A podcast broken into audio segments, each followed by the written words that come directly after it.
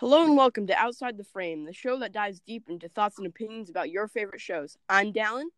And I'm Lucas, and today we're going to be talking about The Dragon Prince Season 1.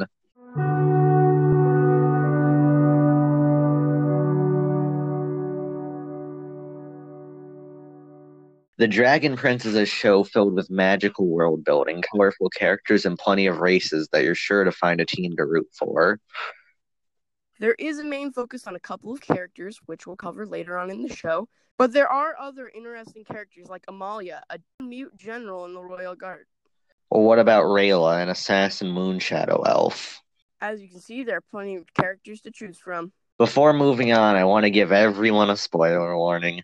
Five, four, three, two, one. Moving on. Chapter 1 Echoes of Thunder. Our story begins with an elf named Aaravos, who explains to us through voiceover that the world has been split. He explains there was once a dragon king who was followed by a flock of sunbirds. He also tells us that this realm's magic is derived from the primal sources, which are the sun, moon, stars, earth, the sky, and the ocean.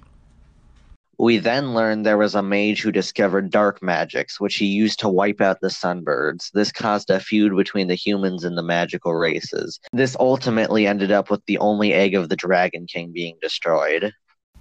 Now we meet our main characters, including Callum and Prince Ezran, who are playing hide and seek.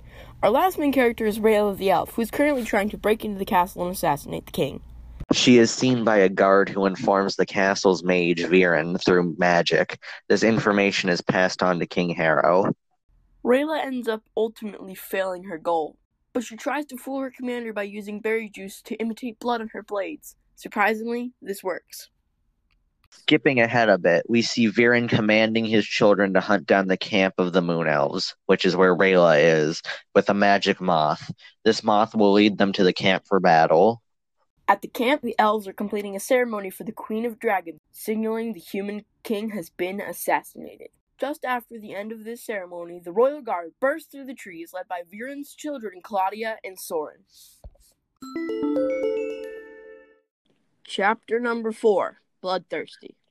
Skipping ahead a few episodes, in the wake of King Harrow's death, the kingdom of Katolis is mourning on the same night he was found dead. But Viren makes sure to take advantage of this tragedy to lie to everyone and say that the princes are also dead. The lie causes Opeli, who is an advisor to the deceased king, to disobey her orders and not light King Harrow's pyre. Kind of like a sending off ceremony with fire. But Viren instead decides to just order Claudia to light the king's body herself. While this is happening, Rayla and Callum are discussing the six sources of magic, and Callum realizes that the six symbols are present on a cube he saw at Banther Lodge and decides they need to go get it.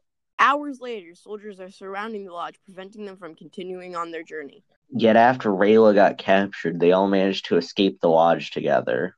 At the end of the episode, General Amaya informs Katolis that the king's sons are still alive, causing the coronation of Viren to be cancelled.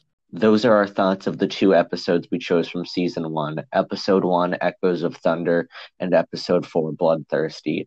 Who do you view as the show's main audience? I think it's intended for tweens, but it's enjoyable for all ages. It's definitely enjoyable if you're a D&D fan. That's it for this episode of Outside the Frame.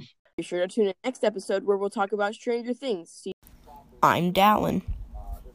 And I'm Lucas. Have a stunningly fabulous day.